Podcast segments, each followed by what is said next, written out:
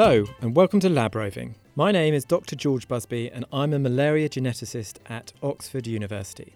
This podcast is all about the Mobile Malaria Project, which took me and my team 7,500 kilometres across the African continent. We wanted to learn about some of the cutting edge research currently being done on malaria in the countries we visited. And on this podcast, you can hear conversations with some of the people we met along the way. Over the next few weeks, we'll publish some of these conversations, which we had with scientists from Namibia, Zambia, and Kenya. But before we hear from them, in this trailer, I want to tell you a bit about malaria and more about the Mobile Malaria Project. Malaria is a devastating disease that affects the lives of millions of people across the world, but particularly children under the age of five in Africa. However, it's much better now than it used to be, and we've seen the number of people dying of the disease annually drop by roughly a half since the year 2000. So during the first decade and a half of this millennium, we did a pretty good job of trying to stop malaria. Unfortunately, over the last three or four years, progress has begun to stall, and these large year on year drops in malaria cases and deaths have more or less stopped. In fact, there may even have been a slight increase in malaria globally in 2018 as compared to 2017. Now, the reasons for this are complicated and are based on a range of factors from lack of investment to the changing climate, amongst many, many others. There are lots of people across the world actively trying to stop this stagnation, and I can make a whole series of podcasts about the various ways that people are working together to combat the disease. But what we do know, however, is what works well when it comes to controlling malaria. When we look at the role of different interventions in reducing malaria burden, the best ones are the widespread use of insecticide treated bed nets, which stop people getting bitten, and the use of artemisinin based drugs, which are really good at treating people with malaria. So bed nets really do work, and drugs work too. But there's a problem. Both of these interventions are now at risk. We're becoming increasingly aware that mosquitoes are becoming resistant to insecticides in nets, and parasites are also becoming resistant to the very best artemisinin based drugs. As this resistance develops, it is also beginning to spread. If this resistance becomes widespread, it could leave us in the catastrophic situation where our two best interventions no longer work. Scary stuff. This is where I come in. As a geneticist, I think that data from DNA sequences has a crucial role to play in malaria research and control.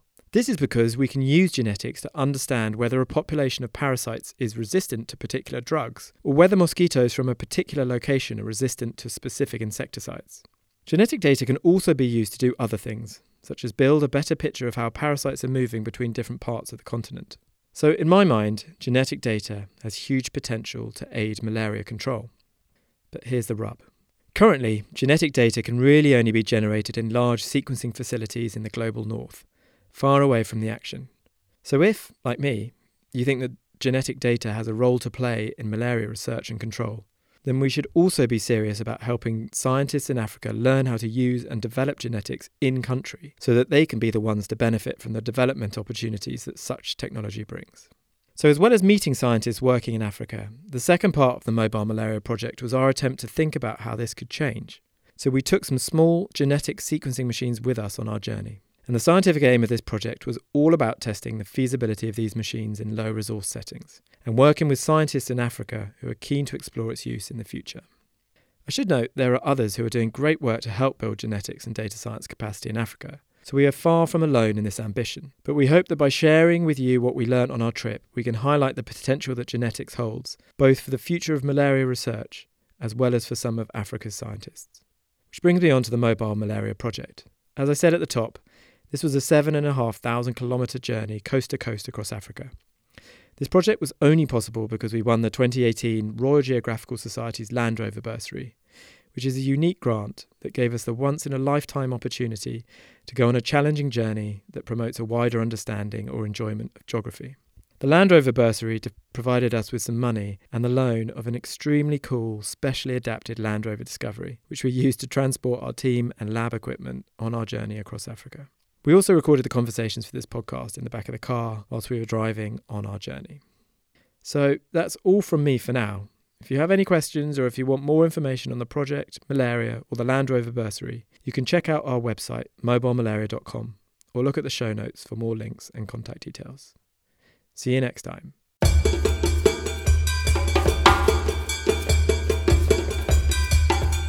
Lab Roving was recorded in Africa and Oxford and is written and produced by me, George Busby. A massive thank you to the Mobile Malaria Project team Jason Hendry, and Isaac Ghinai, without whom the project just simply would not have happened. Music for Lab Roving is by Dylan Joseph via Epidemic Sounds.